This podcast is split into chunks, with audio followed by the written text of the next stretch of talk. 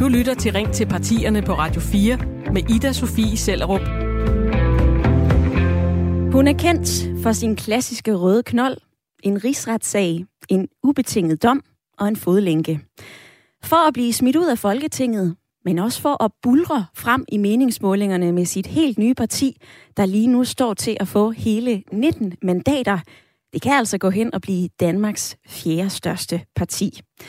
Inger Støjberg, formand for Danmarks Demokraterne. Velkommen til Ring til partierne. Mange tak.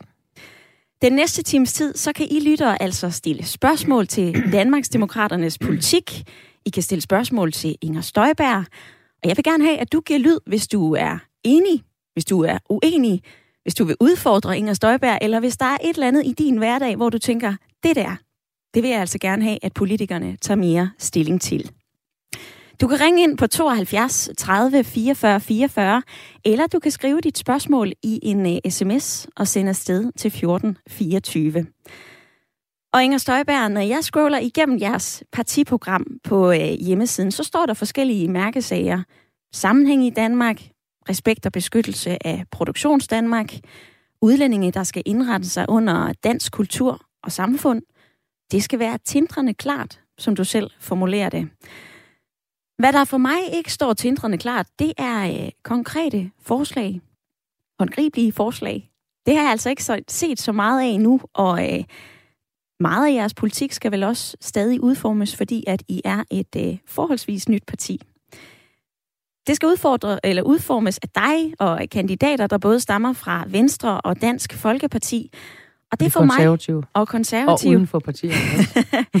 en hel masse forskellige politiske baggrunde, som jo er øh, smeltet sammen i Danmarksdemokraterne, Det får mig til at tænke, bliver det her ikke bare Venstre, konservativ, DF-politik i en ny og flot indpakning? Og det leder mig til første spørgsmål til dig. Altså, hvordan adskiller I jer fra henholdsvis Venstre og Dansk Folkeparti? Jamen, øh, altså, for det første, så, øh, så er det jo rigtigt nok, hvis du kigger på hjemmesiden, så øh, er det måske ikke fuldt udbygget. Men vi jo, er jo kommet med en hel række politiske forslag. Og jeg har da også bemærket, at der er mange partier, der ligesom er begyndt med at definere sig op imod os, og, og sige, at de er meget uenige med os. Og, og man kan jo ikke på den ene side sige, at der ikke er noget politik, og så sige, men jeg er meget uenig med alt, hvad du siger. så, så, så jeg tror, at, øh, at det der, det, det er vist ved at være lagt i graven med, at der ikke er politik på hylderne. Men, øh, men når det er sagt, øh, dit spørgsmål om, hvor adskiller vi os fra henholdsvis for eksempel Venstre og Dansk Folkeparti? Hvis jeg skal tage Dansk øh, Folkeparti, så øh, er det jo for eksempel et spørgsmål om øh, udenlandsk øh, arbejdskraft. Vi ser lidt anderledes på, øh, på EU, end øh, de gør. Altså, vi mener, vi skal forblive i EU, men at EU blander sig i for meget. Jeg kan for eksempel ikke forstå, hvorfor øh, at der billedtalt skal sidde en øh, EU-byråkrat med omkring spisebordet, når barselsårloven skal fordeles. Og det er jo derfor, vi har foreslået, at at vi vil give de ni ugers barsel tilbage til de danske familier og finansiere det ved at, at tage det fra ulandsbistanden. Øhm, hvis, øh, hvis du tager øh, sådan noget som den øh, som, som udlændingepolitikken og kigger på, på Venstre og værdipolitikken, så ligger vi et stykke fra øh, i hvert fald det nye Venstre, kan man sige. Så, og det var jo en af årsagerne til, at jeg ikke kunne forblive i Venstre. Øh, det var nogle af de øh, debatter, vi havde om det. Så, øh, så, så der er jo nogle forskelle, hvis du tager i forhold til de konservative, så ligger vi måske lidt tættere på dem, ren EU-mæssigt og ren udlændingepolitisk, værdipolitisk. Øh, men hvis du tager deres økonomisk politik, så ligger vi lidt tættere på Venstre. Så, så du kan sige, at der er jo en masse, som samler den, den blå familie, og det skulle det også helst være, for ellers ville vi jo aldrig nogensinde have en chance for at danne en regering efterfølgende. I går, der øh, holdt vi jo et øh, fælles pressemøde, og øh, det var om frit valg. Og, og det, det er jo selvfølgelig, fordi vi har en meget stor fællesmængde øh, i blandt andet det. Det kommer vi ind på lidt ja. senere i øh, programmet, Inger Støjberg. Du, som sidder og lytter med lige nu, hvad siger du til det, du hører? Har du et spørgsmål? Jeg kan allerede se, at sms-indbakken, den bliver mere og mere fuld. Lad det er dykke, dejligt. Ja, lad os dykke ned i den lige om lidt. 72 30 44 44 er nummeret, hvis du vil ringe ind og stille dit spørgsmål. Du kan altså også sende en sms til 1424. Og den her forklaring skal først forbi lytterpanelet, og vi skal først til uh, Tornby Strand mod Vesterhavet og have dig med, Tine Norup på 49 øh, år. God formiddag. God formiddag. Tine, hvad siger du til Inger Støjbergs skældning mellem Danmarksdemokraterne, Venstre, DF, Konservative? Er det her tydeligt for dig? Ja, et eller andet sted så er det. Men jeg savner også at høre lidt mere om sundhed og ældre, og jeg savner at høre noget om dyrevelfærd, for det er nogle ting, der står mig rigtig nær. Og også med hensyn til landsbydød. Hvordan, hvordan undgår vi det? Mm. Fordi nu bor jeg jo et sted, der hedder Guldkants Danmark. Og jeg kan se, at øh, skoler og sådan noget bliver lukket ud i de små samfund og sådan noget. Det ender med fuldstændig landsbydød. Altså er der nogle planer for det, og hvor skal pengene komme fra? Og her i Jørgen Kommune, der er et budget her indtil 2023, men nu stiger skatten igen, og sådan. det kan ikke blive ved med at stige. Altså jeg tænker bare, hvor, hvor skal det komme fra? Hvor, hvor bærer det hen af? Jeg har skrevet dit øh, spørgsmål ned. Vi skal lige nå forbi anden halvdel i lytterpanelet, nemlig Jon Severin Hansen på øh, 63 år, bosat i Høsterkøb. Du skal jo også lige øh, introducere, Jon. Er du øh, afklaret eller forvirret om, hvad Danmarksdemokraterne vil? Altså, jeg synes mægtigt godt om Inger, og øh, ser meget frem til, at, øh, at hun øh, præsenterer en øh, politik. Og jeg har jo så fire, fire, fire, fire spørgsmål til hende, øh, hvis jeg kan få mulighed for at stille dem på et tidspunkt. Og det får du mulighed for i spørgeløsne, og hvor er det dejligt, at der er øh, så godt gang i den. Husk, at I altså også kan være med. Vi øh, har allerede de første lyttere klar med deres spørgsmål på telefonen, men du kan altså stadigvæk stille dig i køen 72 30 44 44. Jeg vil lige for god ordens skyld rise baggrunden for Danmarksdemokraterne op. Det er jo ikke en lang historie, I har bag jer, men Nej, det er øh, alligevel så har den været noget stormfuld. Altså Inger Støjberg, du var jo oprindelig venstrekvinde. Du trak dig i 2020 øh, som næstformand efter ønske fra formand Jakob Ellemann Jensen. Der var den her rigsretssag, som skulle afgøre, om du som udlændinge- og integrationsminister gav en ulovlig instruks i forhold til adskillelse af unge asylpar. Et flertal i Folketinget stemte for den her rigsretssag. I september 2021 så begyndte den. To måneder efter, så blev du idømt 60 dages ubetinget fængsel. Og den dom fik altså et flertal på Christiansborg til at erklære dig for uværdig til at sidde i øh, Folketinget. Du mistede dit folketingsmandat. Så afsonede du. Og efter din afsoning, så stiftede du øh, Danmarksdemokraterne med dig selv som formand, og I betegner jer selv som et borgerligt parti, der kæmper for danskere, som vi er flest. Mm-hmm. I har også en del kendte ansigter på øh, plakaterne, der har været lidt øh, rov i øh, DF blandt andet, altså øh, Peter Skorup og Søren Espersen er nogle af de DF-profiler, som nu er Danmarks demokrater. Og så har du jo også selv fået en del omtale i medierne for at lange ud efter den her elite, der sidder i de fine salonger i øh, København. Det er der også nogen, der har kritiseret dig for, for hvordan kan du troværdigt skælde ud over de fine salonger, når du har været minister, du er til middag hos dronningen, du har modtaget Jamen penge dog. fra nogle af de her lukkede erhvervsklubber. Altså, hvordan kan du troværdigt skælde ud over de fine salonger, når du selv er en del af dem? Jeg prøver at høre, det der med de fine salonger, det er jo øh, et spørgsmål om, hvis man mister bevidstheden, og det mener jeg faktisk, der er mange, der har gjort, at mister bevidstheden om, at der foregår rigtig meget uden for Slotsholmen, altså der, hvor Christiansborg og ministerierne ligger, øh, og Rådhuspladsen, hvor, hvor mange af de store avisredaktioner øh, ligger. Og når man mister blikket for at øh, og bevidstheden om, at der foregår noget udenfor, så, øh, så jeg kan godt sådan sætte et eksempel på. For eksempel til den, øh, den første store partilederdebat, der var på, øh, på TV2 og DR. Den der, der tog over to timer, tog næsten to og en halv time med alle 14 partiledere på dagen, hvor, hvor valget var blevet udskrevet. Der brugte vi altså uforholdsmæssigt meget tid på at diskutere, hvor mange kødløse dage hver enkelt partileder har derhjemme. Det er en tid, hvor danskerne ikke kan betale deres elregninger og sidder og frygter for vinteren, der kommer. Hvis ikke det er at miste blikket for, at der er en virkelighed uden for øh, salongerne, så ved jeg simpelthen ikke, hvad det er. Altså, jeg var faktisk ret, ret rystet over, at, at vi overhovedet skulle bruge tid på den slags i, i en tid, hvor, hvor alvoren i den grad banker på.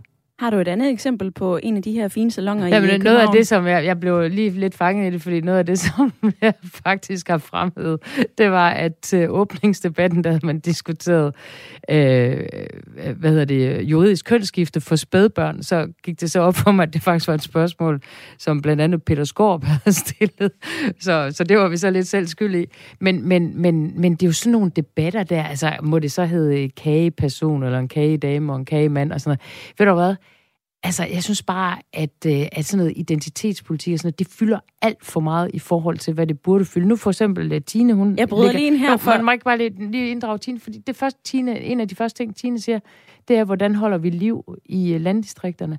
Det er da et kæmpe meget mere vigtigt problem, end om man må kalde noget for en kagekone, eller en, eller en kagemand, eller at det skal hedde en kageperson, eller hvor mange kødfrie dage hver enkelt partileder har. Og det er sådan nogle ting. Det er det, jeg mener med de fine salonger. Og ja, det kan man da godt diskutere, selvom at jeg så har været til bal hos dronningen. Altså, jeg mener bestemt ikke, at jeg har mistet blikket for, for hvad der foregår uden for de fine salonger. Nu fandt du ud af... Jeg bor der jo. Ja, jamen, øh, du har jo både en øh, lejlighed, Christianshavn, som du siger, til øh, TV2 er lille bitte, og så bor du jo også i Hadsund. Hvordan kan det så være, hvis vi lige holder fast ved det med Peter Skorp? Du finder ud af, at det er ham, der har stillet ja. det her spørgsmål Jo, to gange Ja. i løbet af, af den her debat. Altså, øh, er der ikke lidt mismask i linjen Nej, så? Nej, fordi altså, det, er jo, det er jo fint nok, at han stiller spørgsmål til det. Øh, fordi øh, han påpeger jo netop præcis det samme problem, ikke? At, øh, at vi ligesom bruger tiden, synes jeg, på noget forkert tit som politiker. Nu sad jeg jo uden for det hele, da et halvt års tid, øh, og sad hjemme ved mit spisebord jeg havde sund, og drev min, min lille virksomhed, øh, som jo, ja, blandt andet, øh, hvor, hvor jeg holdt foredrag og skrev klummer og lavede fjernsyn for DK4, og øvrigt jo også var en del her på radioen med det blå hjørne. Men, men når jeg sad der, så må jeg bare sige, så, så når jeg så sådan fulgte med i, hvad der foregik på Christiansborg, så synes jeg godt nok, at det var rimelig verdensfjernt. Altså, det var i hvert fald ikke de samme ting, som jeg sad og bøvlede med, når jeg nu skulle oprette min øh, lille virksomhed. Og når jeg sad der, det er jo faktisk ikke svært at starte en virksomhed i Danmark. Det er alt det, der kommer bagefter, der er det svært, fordi så, så kommer reglerne pludselig væltende. Altså, vi har faktisk et meget, meget fleksibelt system, når man skal begynde øh, på, på en virksomhed. Men, Det kan men, være, at vi når ind på det lidt det er senere, men Inger Støjberg, jeg vil bare og det gerne vil jeg bare lige... sige, øh, det var, da, det, var, det var rigtig sundt og godt for mig at sidde udenfor og kigge ind på det der stykke tid. Du har jo kandidater i hele landet. Ja. Og den her vendetta mod nogle af de fine salonger, og at vi har øh, nogle steder mistet blikket, det er virkelighedsfjernt. Ser du så bare Danmarksdemokraterne som et parti for folk, der bor uden for storbyerne? Nej, overhovedet ikke. Øh, jeg tror faktisk, der er rigtig mange, altså sådan for eksempel i Hvidovre eller Rødovre, der også synes, at, øh, at, at tingene øh, på en eller anden måde har taget en drejning, og at øh, der findes nogle, nogle få meget privilegerede mennesker, der sidder på, på Rådhuspladsen på deres hjørnekontor og skriver ledere i politikken, som, øh, som, som skriver om nogle mærkelige ting og forholder sig til nogle mærkelige ting i forhold til, hvad alle vi andre vi går op i. Vi skal til at forholde os til nogle af de spørgsmål, som lytterne ja. sender ind i både sms-indbakke og øh, på glødende telefoner. 72 30 44 44, hvis du vil ringe herind, eller en sms til 14 24.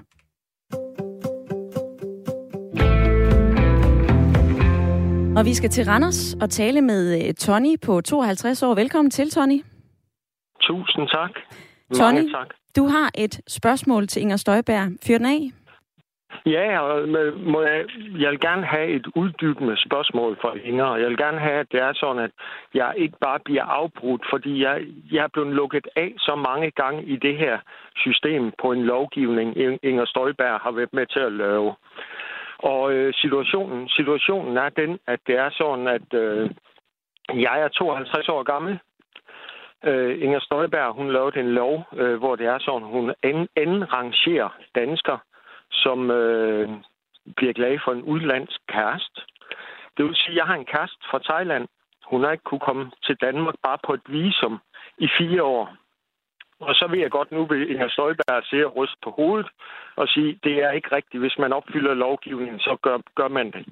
Jeg har brugt 150.000. Jeg er god for lejligheder. Jeg er god for huse. Men på grund af den lovgivning, Inger Støjberg har lavet, har jeg slet ikke engang kunne få min øh, kæreste på besøg. Hun er fire år ældre end mig. Øh, jeg er egentlig far med tre børn. Deres mor har fået fødselsdepression. Hun var en alle tiers reservemor for dem. Jeg røg ned med et knust ben ved en arbejdsulykke. der ansøgte jeg for at få hende lov, øh, for at hun kunne komme til Danmark og besøge mig og støtte mig. Det kunne jeg heller ikke. Min mor, der er 84 år gammel, har fået et hjertestop. Hun har fået en blodprop i hjernen. Hun har også ansøgt. Hun kunne heller ikke få hende til at øh, komme på besøg, fordi at det var sådan, hun var min mor. Øh, Tony, lad os, høre, lad os stille spørgsmålet jeg, videre til Inger. Jeg, jeg vil bare gerne, ja, jeg vil gerne høre, hvordan Danmark... Jeg er nye borgerlig, og nye borgerlige med Pernille Vermund har blandt andet sagt øh, i et øh, opslag her for tre dage siden, at det er sådan, at det, man kan ikke øh, anrangere danske borgere i forhold til udenlandske kriminelle. Jeg bryder lige ind her, Tony, så vi ikke øh, kører det hele sammen. Det er jo Danmarksdemokraterne, vi har besøg af i dag, og ikke Nyborgerlige og Pernille Vermund. Men spørgsmålet, synes jeg, da er klart og tydeligt. Altså, øh, Tony, han fortæller dig her, ja. hvor mange problemer han har med at få sin thailandske kæreste men, til men, Danmark. Men Tony, må jeg ikke prøve at spørge, hvad er det præcis, det er, du har fået afvist på baggrund af? Altså, hvad, hvad er det, jamen, hvad jamen, er det, altså, det er, at, at når, ja. når, når hun nu søger øh, visum til at komme hertil, hvad, hvad siger myndighederne så til jer? Jamen, det er så simpelt, Inger. Prøv at høre. Øh, det er så simpelt. Det, det er sådan, myndigheden siger. Jeg har rykket tre gange. Jeg har papirer på det. Jeg har mails på det. Det, det er sådan, de siger, det er, at de er bange for, at hun ikke vender tilbage. Vi gifter os. Mm. Og det vil sige, ergo, ergo, så må jeg ikke gifte mig med den kvinde, som er en god mor for mine børn, og som jeg selv kan forsørge, og som også aldrig vil stå Danmark til byrde, fordi at det er sådan, jeg er god for mange, mange, mange penge. Øh, og jeg forstår simpelthen ikke den lovgivning. Jeg har klaget ind til, øh, til selve selve, jeg tror det er... Det er nok Udlændingsstyrelsen, ja, det er Udlændingsstyrelsen, ja, vil jeg tro. Ja. Der har jeg også klaget ind. Mm. Der, der ventede jeg på et svar et halvt år, og efter det var sådan, jeg fik svar tilbage, så var det et svar, ligesom om de ikke havde læst min klage. Hmm. Jeg ved simpelthen ikke, hvad det er for et røvsystem. Jeg er andenrangsborger i mit egen land. Siden jeg var 16 år, har jeg arbejdet 12-16 timer i døgnet, lagt og kastet op, betalt min skat. Og når det er sådan, jeg har brug for, at det er sådan, at en, jeg elsker, som er en god mor for mine børn, hun skal til Danmark. Øh, og besøge mig og min familie, og så kan vi så derefter tage en beslutning om, hvad skal der ske fremadrettet. Mm. Det må jeg slet ikke engang som menneske. Det er det rene, det, det er, Inger. Helt kort, altså hvorfor må Tony ikke få sin thailandske kæreste til Danmark? Ja, men altså, det er jo rigtig svært lige at sidde og sagsbehandle sådan en sag, og, det, og det, det kan jeg af god grund ikke, fordi så skal man jo ligesom sidde og, og kigge ned i, i hele sagen. Men, men Tony, der må jo være et eller andet, altså ud over, at du siger, at, at myndighederne tror, at I gifter jer. Det, det får hun jo ikke ret til at blive i Danmark på baggrund af. Derfor vil hun jo stadigvæk skulle rejse hjem til, til Thailand. Så der må være noget andet i den sag. Ja, altså det er der jo ikke. Altså jeg har, jeg har kollegaer i det firma, jeg arbejder, før krigen den kom i Ukraine. De bor i Sverige nu. Ja. Altså, øh, øh, øh, flere kollegaer, og nu, nu, nu, er vi, nu er vi ansøgt. Jeg har jo alle dokumentationer. Tony, jeg bryder lige ind her for Inger. Hun har jo en pointe. Vi kan altså ikke sagsbehandle for, øh, for åben mikrofon, og vi skal desværre også videre i, øh, i dagens program. Jeg håber, at det var øh, svar til dig, og øh, selvfølgelig... Men det tror jeg ikke, at det var for Tony. Altså, jeg mm-hmm. tror ikke, at du, at du øh, nu synes, at du har fået et svar. Øh, og det er jeg selvfølgelig ikke ked af, men, men, men det er jo lidt det der med...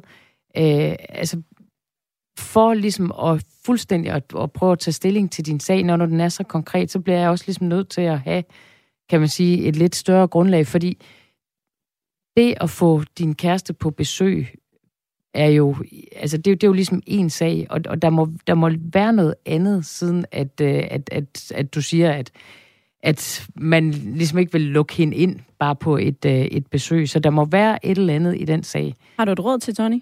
Øh, jamen, øh, du er altid velkommen til at sende tingene til mig, så kan jeg i hvert fald prøve at kigge på det. Det er jo ikke fordi, at jeg så siger, at jeg nødvendigvis bliver enig med dig, men du må meget gerne sende øh, de, de oplysninger, som du har. Og så vil jeg gerne prøve at læse det igennem, fordi jeg har jo set rigtig mange af sådan nogle sager her. Tony, jeg øh, håber, at det her det så var noget, du kunne bruge til noget. Du har i hvert fald mulighed for at kontakte Inger Støjberg og sende din sag videre.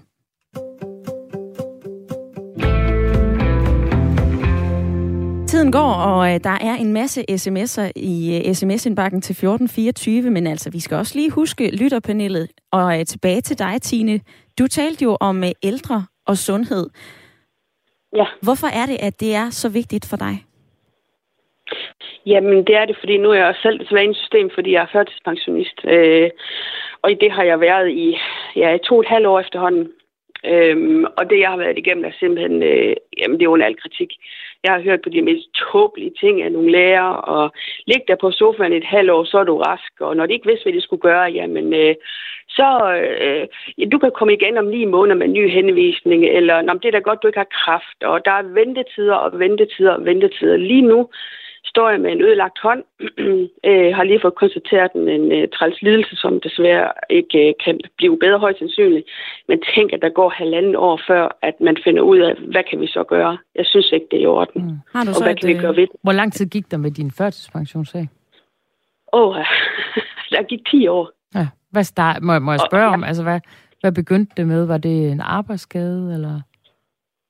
Nej, altså jeg begyndte øh, at få smerter af min ryg, og jeg fik nogle problemer med en akillescene, og så fik jeg problemer med min hæle, og jeg begyndte at få smerter rundt omkring, og det endte så med, at jeg gik ned på lidt deltid. Så prøvede jeg at se, hvor mange timer jeg kunne have, og til sidst så gik den bare ikke mere, og så var jeg simpelthen nødt til at syge med mig. Ja.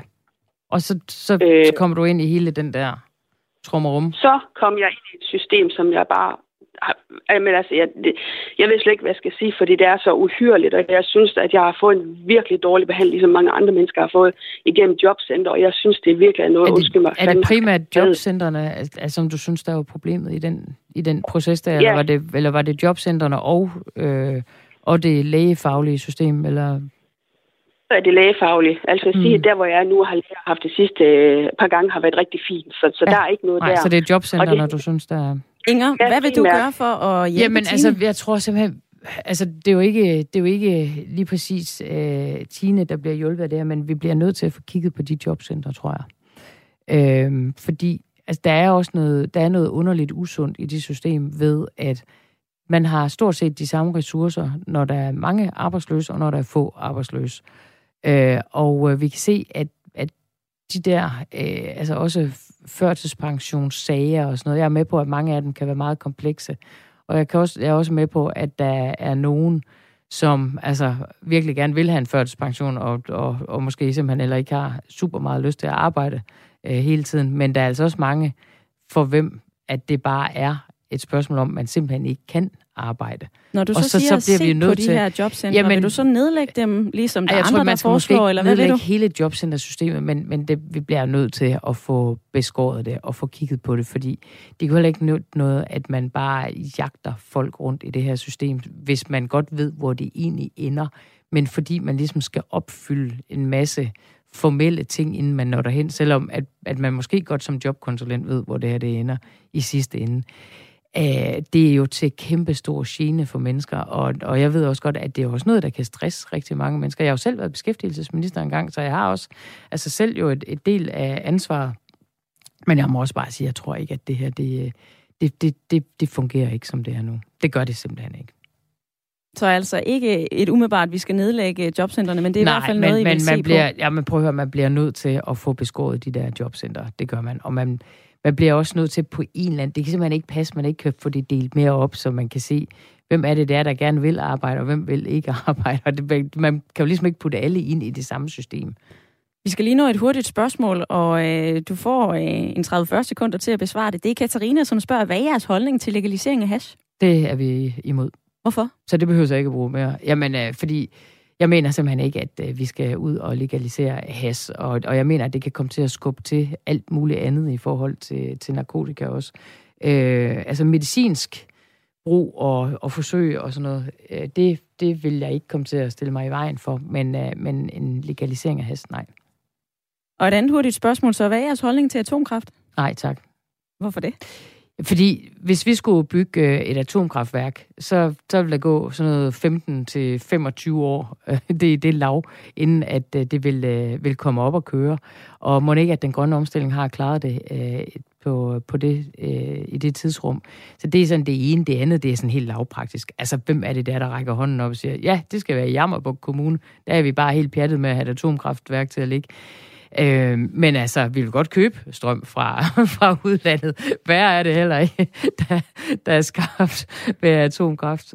Og så super kort lige inden nyhederne skal Jeg har svaret meget kort på det. Det her. har du, og det, du gør det godt. Der er flere, der spørger, vil du være statsminister? Nej tak. Det er der vist rimelig mange andre, der kan vil. Du kan altså også stille dit spørgsmål til Inger Støjberg og Danmarks Demokraternes politik 72 30 44 44 eller en sms til 14 24. Du får lige et sæt nyheder.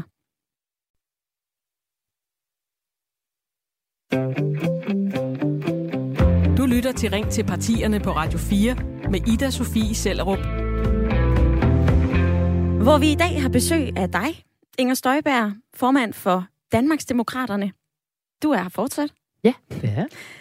Du er her for at øh, tale og lytte til de spørgsmål, som øh, kommer fra øh, alle de gode folk, der ringer ind. Og jer, som øh, sidder og lytter med lige nu, I kan altså spørge, I kan udfordre, I kan blive klogere på politikken i Danmarks Demokraterne.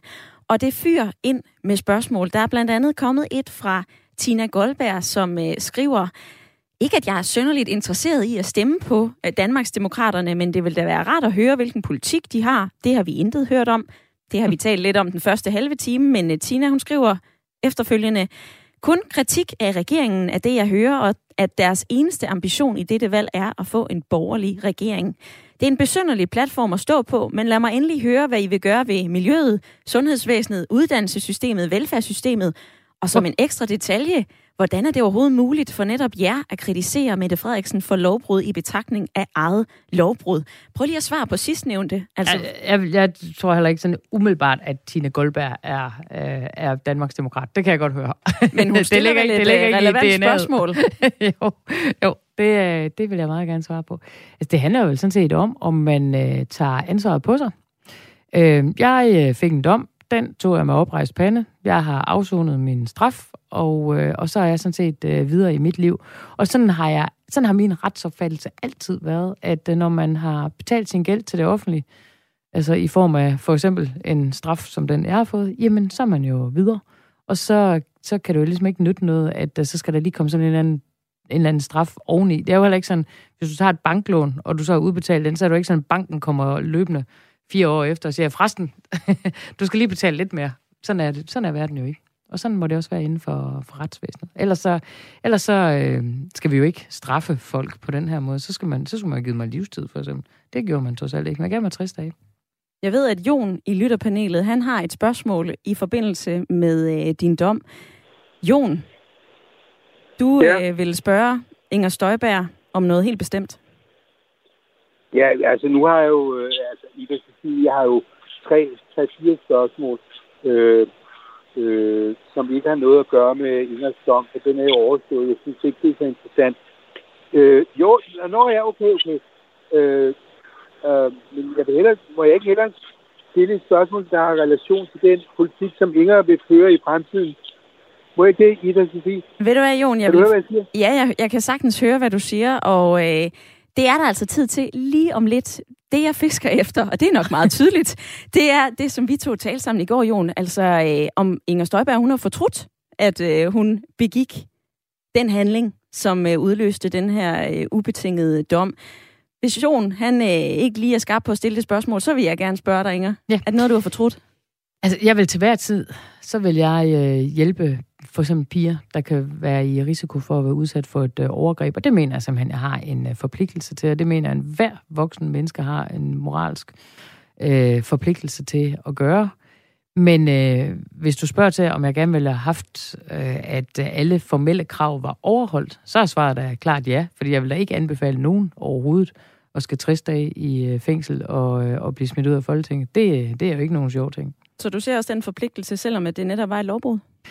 Ja, altså, jeg vil til hver en tid øh, forsøge at redde mennesker, som øh, er i øh, altså for eksempel risiko for et, øh, et overgreb. Og ved du hvad, jeg sad jo med nogle af de her sager og så på dem. Øh, for eksempel, så er der en pige, da hun kommer hertil, så er hun godt nok 17 år. Og manden, han er 28. Og så er der jo mange, der vil sige, jo jo, men det er jo ikke helt unormalt, vel? Altså, der er jo mange 17-årige piger, der har haft en kæreste, der er, der er 10-11 år ældre. Problemet var bare i den sag, at hun var blevet gift som 12-årig med sin fætter, og havde fået sit første barn som 13-årig, og det næste barn 13 måneder efter. Der er simpelthen ingen, der skal bilde mig ind, at hun selv havde valgt det fra begyndelsen. Og det er det, jeg vil give hende en mulighed for at reflektere over. Og det er derfor, jeg ønskede at få dem adskilt, så de kunne få en tænkepause, så hun kunne få fred fra ham og tænke over det. Hvis det så var sådan efter noget tid, at hun besluttede sig for, at hun gerne ville være sammen med ham, så hun flytte tilbage til ham. Men hun skulle bare være klar over, hvad det var for et samfund, hun var kommet til, at her er piger, drenge, kvinder og mænd lige meget værd, og her kan man leve sit liv i frihed. Også selvom, at man for år tilbage blev tvangsgift med sin fætter, da man kun var 12 år. Det er jo det, er jo det øh, og, og jeg kan godt forstå, når man bare lige ser de der sager udefra, at så kan det se virkelig nemt ud at sige, at jo, hun var 17, og jeg var 28. Men det er jo hele historikken i det. Ved du hvad, den dag, hvor jeg læste det, at det vendte sig inde i mig. Jeg kunne slet ikke, jeg og jeg bryder jeg ind nu, ikke, ikke Inger, fordi at øh, lytterne, de står i kø, ja. og vi skal til Kolding nu og høre fra øh, Per. Per, du er øh, medlem af Dansk Folkeparti. Det skal vi lige huske at nævne. Og du har et øh, spørgsmål til Danmarksdemokraternes forhold til EU. Ja, øh, hej Inger. Hej Per. Og, og tak for det, at komme igennem. Jamen det er fordi, Inger, øh, tilbage, jeg tænker på tilbage i 1972, da vi meldte os ind i, i, øh, i det, der hed EF dengang. Ja. Der var det jo i virkeligheden en ganske udmærket idé. Vi havde jo det europæiske handelsfællesskab og så videre, og så videre. Tingene skulle være nemmere frem og tilbage over grænserne. Det, jeg synes, der kunne være interessant at høre fra dig af, det var, hvornår tænker du egentlig, det kommer lidt over med det her EU? Hvornår mister vi sådan faktisk en hel del af vores egen selvbestemmelsesret? Altså, jeg synes jo for eksempel, da den, hele den sociale dimension kommer ind over, fordi jeg er meget for frihandel, øh, og jeg er meget for, at øh, varer og tjenesteydelser og sådan noget kan, kan bevæge sig frit. Også fordi, hvis man, hvis man ser sådan, altså sådan helt reelt på det, vi har jo aldrig haft mere fred i Europa, som siden vi begyndte med at handle med hinanden og, og, og arbejde tæt sammen om, omkring sådan nogle ting. Men, men det er sådan den sociale dimension. Jeg kan ikke begribe, hvorfor at der skal, altså hvor, hvorfor EU skal bestemme, hvordan barselsårloven i Danmark for eksempel skal, skal fordeles imellem øh, forældrene. Det fatter jeg simpelthen ikke.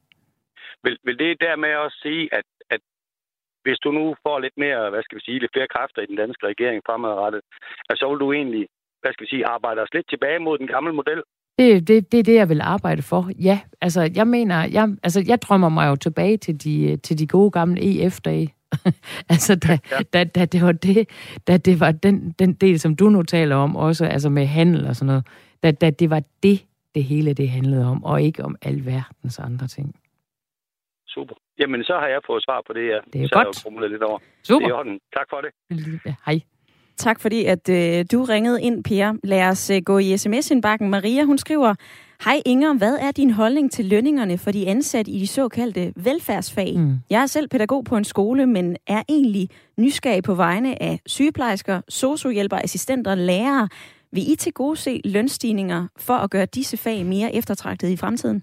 Jeg vil jo ønske lige nu, at jeg bare lige kunne sige, ja, vi øh, vil gerne give højere løn til alle, fordi jeg øh, må bare sige, jeg har dyb respekt for de mennesker, der påtager sig de opgaver i samfundet, som vi har allermest brug for, og det er, at børn får en god opvækst, og det er både blandt pædagogerne, øh, og det kæmpe arbejde, de gør, det er lærerne, men jo også, når vi har, er allermest i nød, nemlig når vi har brug for sundhedsvæsenet.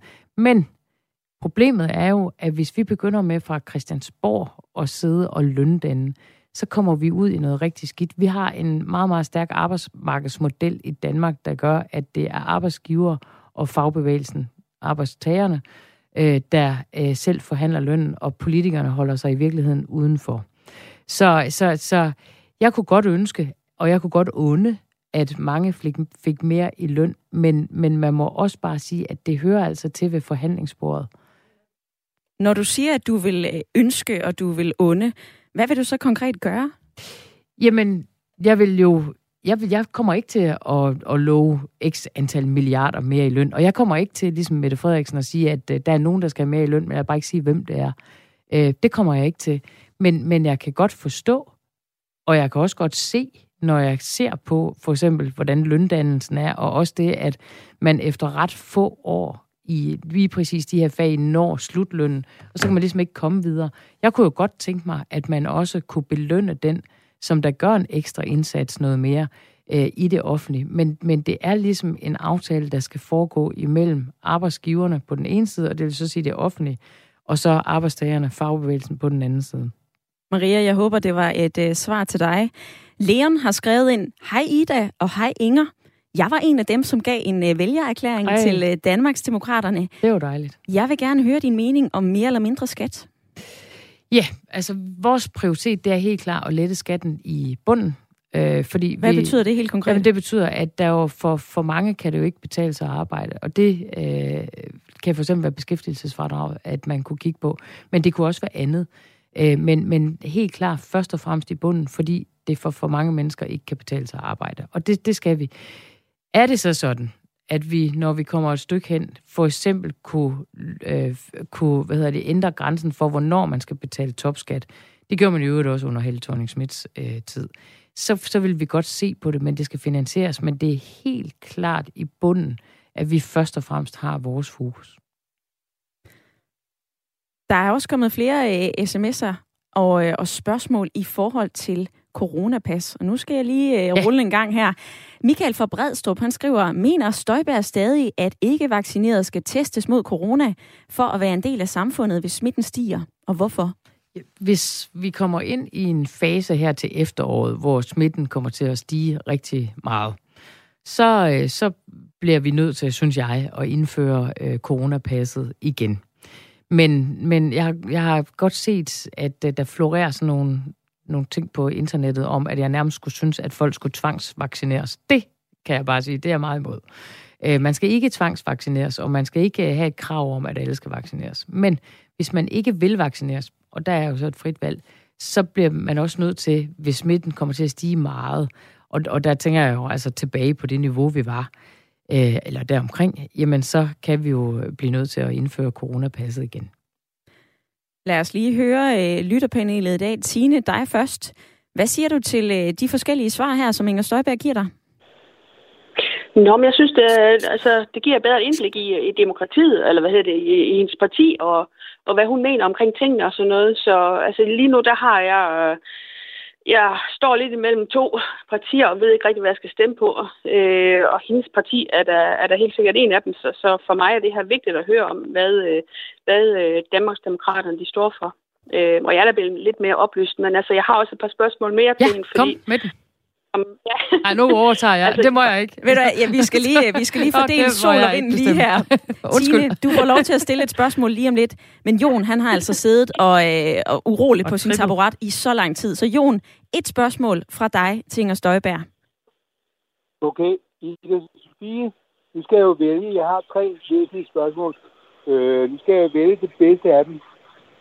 Øh, det tager lige et sekund. To, øh, to sekunder. Øh, Inger Støjberg, når du nu kommer i Folketinget igen, hvad du selvfølgelig gør, til de her 10 mandater, vil du så øh, arbejde på at modtage de, de asylansøgere, som vi har forpligtet øh, til at modtage og gøre en indsats for at integrere dem, i stedet for at forsøge at sende dem hjem igen? Altså, når man kommer hertil som asylansøger, så får man jo behandlet sin sag. Og hvis man så er flygtning og har, be, har et beskyttelsesbehov, så skal man blive her. Hvis man ikke har et beskyttelsesbehov, så skal man vende, øh, vendes i døren, om jeg så må sige, og så skal man sendes hjem igen. Dem, der så er her, de skal jo tage Danmark til sig, så længe de er her. Men når de ikke længere har et behov for vores beskyttelse, og når deres land skal bygges op igen, så mener jeg, så skal de rejse hjem igen. Øh, og så skal man jo give pladsen til en, der så har behov for beskyttelse. Fordi det kan ikke være sådan, at når man så er kommet hertil, så skal man bare blive her til evig tid. Og sådan har det jo i øvrigt altid været. Det var jo altså også sådan, at da danske jøder for eksempel fik behov for beskyttelse, rejste til Sverige, der rejste de jo også hjem igen til Danmark og hjalp til med at få, få det danske samfund på fod igen. Så skal man bare være klar over, at nutidens flygtninge og migranter, der er det jo ofte de stærkeste, der rejser. Og det vil sige, hvis vi nu beholder dem her i Danmark, hvem er det så, der er, der skal bygge landet op? Jamen, det er så ved de svageste, fordi det er jo dem, der ikke havde pengene og kræfterne til at rejse ud af det krigshavede land. Og det er i virkeligheden super duper usolidarisk. Så derfor så mener jeg fortsat, at når man, altså hvis man har behov for beskyttelse, så skal vi give den beskyttelse, så længe krigen raser. Så skal man rejse hjem igen og bygge sit samfund op. Så vi er nok ikke, vi er, vi er måske ikke helt enige om det her. Men, øh, men det, er i hvert fald, det er i hvert fald sådan, jeg ser på det. Der var øh, forhåbentlig et øh, svar til Jon omkring... Må jeg ikke lige høre, hvad Jon siger til det? Jo, naturligvis. Ja. Hvad siger du til jeg det? siger great God, great God, altså, øh, Ida Sofie, du gør, øh, gør arbejde for at få det her program udvidet til to timer. Ja, Altså, 55 minutter, det er Vi burde, vi burde have en Det time øh, hver. Jeg er meget enig. Jon, fik du svar på dit spørgsmål? Ja. Ja, ja, men øh, jeg går ind og... Jeg tror, du fik svar. Jeg tror bare ikke, du er helt enig med mig, måske. Jo, altså... Øh, jo, jo, altså... No, nej, jo, nej, jeg er absolut ikke enig med dig, Nej. fordi når, jeg mener, når folk har været her to år i Danmark, så skal de, så skal de blive her. Ikke? Fordi når de har været to år i Danmark, så er de jo ved at blive danskere, og så skal de ikke sendes hjem, selvom der er mulighed for at sende dem hjem. Det er ganske aldeles. Men hvem skal så bygge... absurd. Hvem, hvem synes du så, der skal bygge landene op igen, hvis det så bliver fred om tre år, for eksempel? Hvem, hvem er det så, det er, der skal bygge, øh, bygge deres land op igen? Inger Støjberg. Er jeg igennem? Kan du Ja, høre, hvad jeg siger? ja, ja, ja jeg kan du blander tingene sammen. Du blander tingene sammen. At, at vi skal ikke koncentrere os at, det, det, det er deres handel, der for det. Når vi får nogen, der, der kommer her, som er forfulgt og plaget af, af forfølgelse og sådan noget. Det lyder til, at I ikke er helt Ej, vi er ikke enige, men øh, Jon bliver ved med at argumentere. Jeg tror også, at du kunne blive ved med at argumentere for det, Vi du skal mener have en time i mere. meget lang tid. Vi skal have en time mere. Inden at jeg får grønt lys for det, så skal vi altså lige til Svendborg og have fat i Lars, for han har også hængt i kø. Velkommen til, Lars. Tak skal du have. Lars, du vil gerne øh, tale med Inger Støjberg omkring landbrugsjord, solceller og vindmøller. Stil dit spørgsmål. Jeg kunne godt tænke mig at høre, om øh, Inger fortsat går ind for at tapassere Danmark til med øh, vindmøller og solenergi på landbrugsjorden. Altså, hvis du spørger, om jeg synes, det pynter, så er svaret nej. Øhm, jeg synes sådan set, at, øh, at vindmøllerne, de skal ud på havet. Jeg, jeg synes ikke, at... Øh, altså, vi får jo også mere ud af det ude på havet, og de generer altså mindre. Jeg kan godt forstå, hvis man er træt af det, hvis man bor meget tæt på, på sådan en, en kæmpe vindmøllepark. Øh, solcellerne, jamen altså, det er landbrugsjord, som, som ikke... Jeg er jo selv født og opvokset på landet. Det er landbrugsjord, som ikke for eksempel er rentabel, og som kan bruges til solceller. Der har jeg ikke noget imod, at man, øh, man sætter solceller op.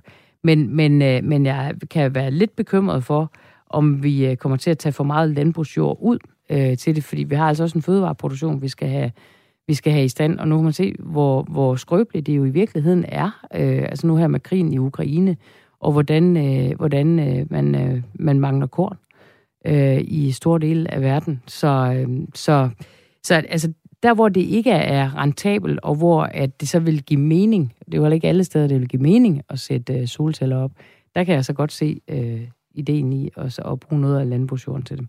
Inger? Støjberg, du, øh, jeg vil gerne lige bryde ind, for du siger, jamen, øh, de pynter ikke så meget, de skal ud på havet. jeg er er det ikke øh, vigtigere, at de netop gør en forskel?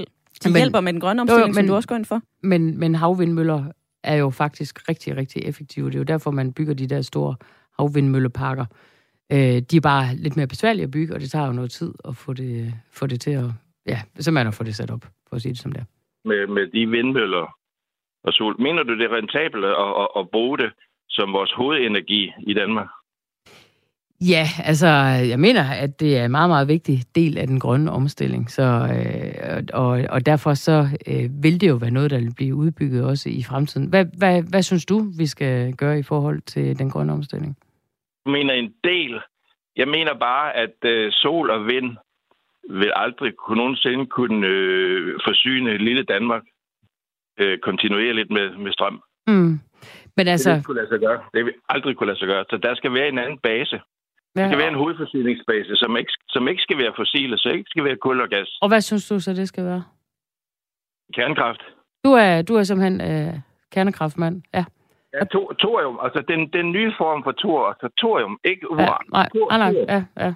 Og nu bliver det igen teknisk. Inger, du har jo svaret på, at det der med ja. atomkraft, det er ikke noget, som Danmarksdemokraterne kommer til Nej. at øh, gå Nej, ind for. Så lad mig øh, springe til øh, et andet spørgsmål, som øh, vi har fået ind. Nu skal jeg lige vælge. Der er jo ufattelig mange gode. Altså, øh, Tommy fra Vestjylland, han skriver, jeg har ingen spørgsmål, bare et råd. Bliv ved med ikke at pege på en statsminister før valget. Vi er mange, der godt kan se en blå kvinde som næste statsminister.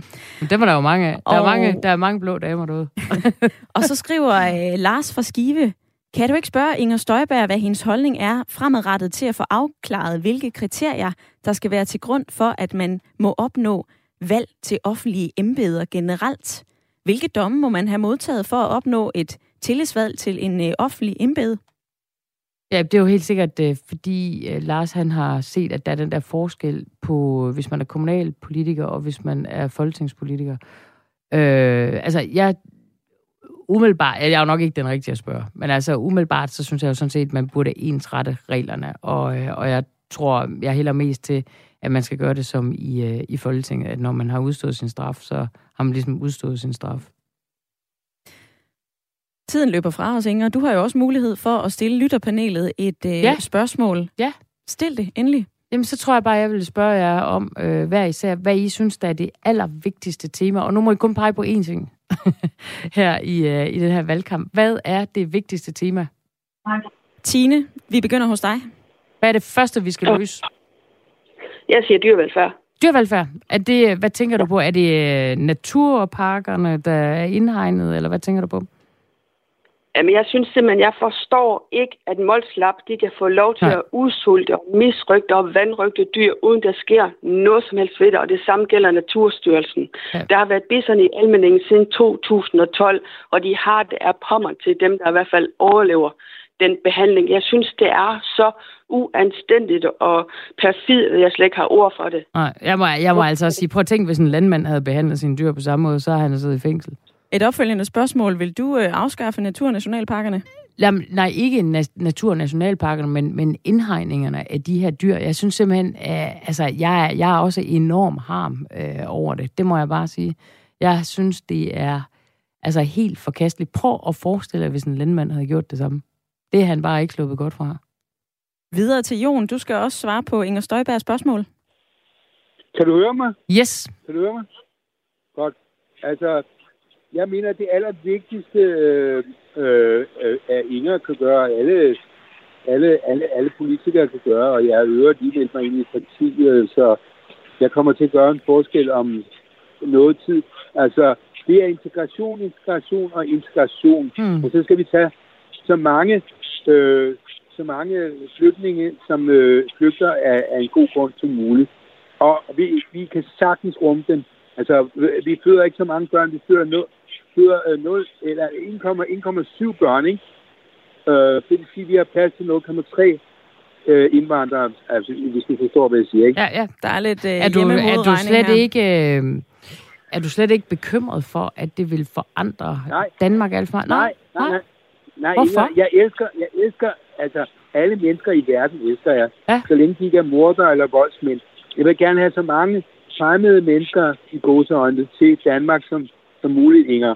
Og i dag, så kommer jeg i Folketinget, og det er jeg ikke i tvivl om. Det kan Hvad godt er det for et parti? Må jeg ikke prøve at spørge, hvad det er for et parti, Ved du hvad, lige har meldt dig ind i? Jamen, det, det, her, det har vi næsten ikke tid Jo, til. jo, at jo, tale om. jo, der, jeg kan se, der er tre Det kan minutter du nu. da, Inger, Inger, hallo? Ja. Inger, det kan du da regne ud. Så pænt. Nej, Det det er stemmer ikke. da på enhedslisten. Er du Hvad fanden enhedsliste, skulle jeg mand? stemme på, hva'? Nå, jamen skal du så ikke ud og føre valgkamp for den? Jeg tror aldrig, I to Nej, det kunne da være super hyggeligt. Tænk, hvis vi blev folketingsmedlemmer sammen, Jon. Jon, han har meldt sig ind i Så ville vi øh, have nogle ordentlige diskussioner, det kan jeg love dig for. Det tror jeg nok. Nu fik du svar fra, øh, Ja. fra lytterpanelet, hvad der er vigtigst for dem. Der er flygtningepolitik fra Jon, og så er der dyrevelfærd fra øh, Tine. Tina og mig har nok lidt nemmere ved at komme overens omkring tingene, end Jon og jeg har. Men, øh, men øh, tænk, hvis Jon han blev folketingsmedlem. Det kunne virkelig være sjovt. Det må tiden vise, Så tager vi også kampen ind i se, folketingssalen. hvor mange mandater du øh, stormer ind med lige Ja, nu lidt. må vi lige se, om det om Vi det har holder. stadigvæk tid til øh, et par spørgsmål, så lad os øh, endelig øh, give den gas. Øh, Morten Marinius, han skriver, at Danmarksdemokraterne vil spare 800 millioner på kulturen. Hvordan? Og, hvordan, og hvad skal pengene så bruges til? Skal de omfordeles inden for medier og kultur, eller skal de bruges på noget andet? Jeg tror faktisk, vi har med tidligere folketingsmedlemmer at gøre der. Øh, men øh, hvad hedder det? Øh, jamen, vi har jo sagt, at øh, vi vil jo øh, hæve kørselsfradraget i, øh, i yderområderne. Sådan så, hvis man bor i et øh, yderområde, jamen, øh, så skal man have 50 procent oven i det i øvrigt forhøjet kørselsfradrag, man allerede har i dag. Øh, og det er jo selvfølgelig for at gøre det mere attraktivt at bo i yderområderne. Men vi vil også gøre det sådan, hvis du driver virksomhed i yderområderne. Et eksempel, hvis du har en virksomhed i Vesthimmerland, men du har så for eksempel har en medarbejder i Aarhus, så skal den medarbejder også have et øh, forhøjet kørselsfradrag. Øh, og det er jo selvfølgelig for at sikre, at det bliver mere attraktivt at drive virksomhed, og også at tiltrække arbejdskraft ind til de virksomheder, som, som ligger i de her yderområder. Der er også kommet en anden sms, som skriver... Så det er benhård prioritering? Benhård prioritering, og ja, Øh, den sms, der lige før, det er, var faktisk fra det tidligere folketingsmedlem og ja, kulturordfører ved lige Dansk præcis, Folkeparti. Lige præcis. Og vores net her er ikke særlig finmasket, det beklager jeg. Men det var Nej, et spørgsmål, det super fint. og det var et øh, svar. Et andet spørgsmål. Kære Inger, hvad vil Danmarksdemokraterne gøre for tidligere straffede har mulighed for arbejde? Det har de ikke i dag, grundet deres straffeattest. Bør vi droppe en straffeattest, så folk kan komme videre i deres liv? Nej, det, det gør man ikke, men og jeg synes også, det er fint, at man har den der åbenhed, øh, og at så vil der så være nogle steder, hvor man ikke kan øh, arbejde, men der er jo masser af steder, hvor man godt kan. Jeg har alle dage faktisk støttet meget op omkring det, der hedder High Five, som øh, er en organisation, der hjælper tidligere straffet ind på arbejdsmarkedet. Øh, og øh, jeg vil sige, at min forståelse for deres arbejde er der ikke blevet mindre igennem det seneste år. Vi når desværre ikke mere, for tiden den løber fra os. Inger Støjberg, formand for Danmarks Demokraterne. God valgkamp til dig. Tak for det. Tak til uh, Tine og Jon, som har været med i lytterpanelet, og til alle jer, som har givet den gas på sms'en og har ringet ind. I morgen der får vi besøg af SF og formand Pia Olsen Dyr er gæst hele timen. Du kan allerede stille dit spørgsmål nu på Radio 4's Facebook-side. Lyt med i morgen 9.05.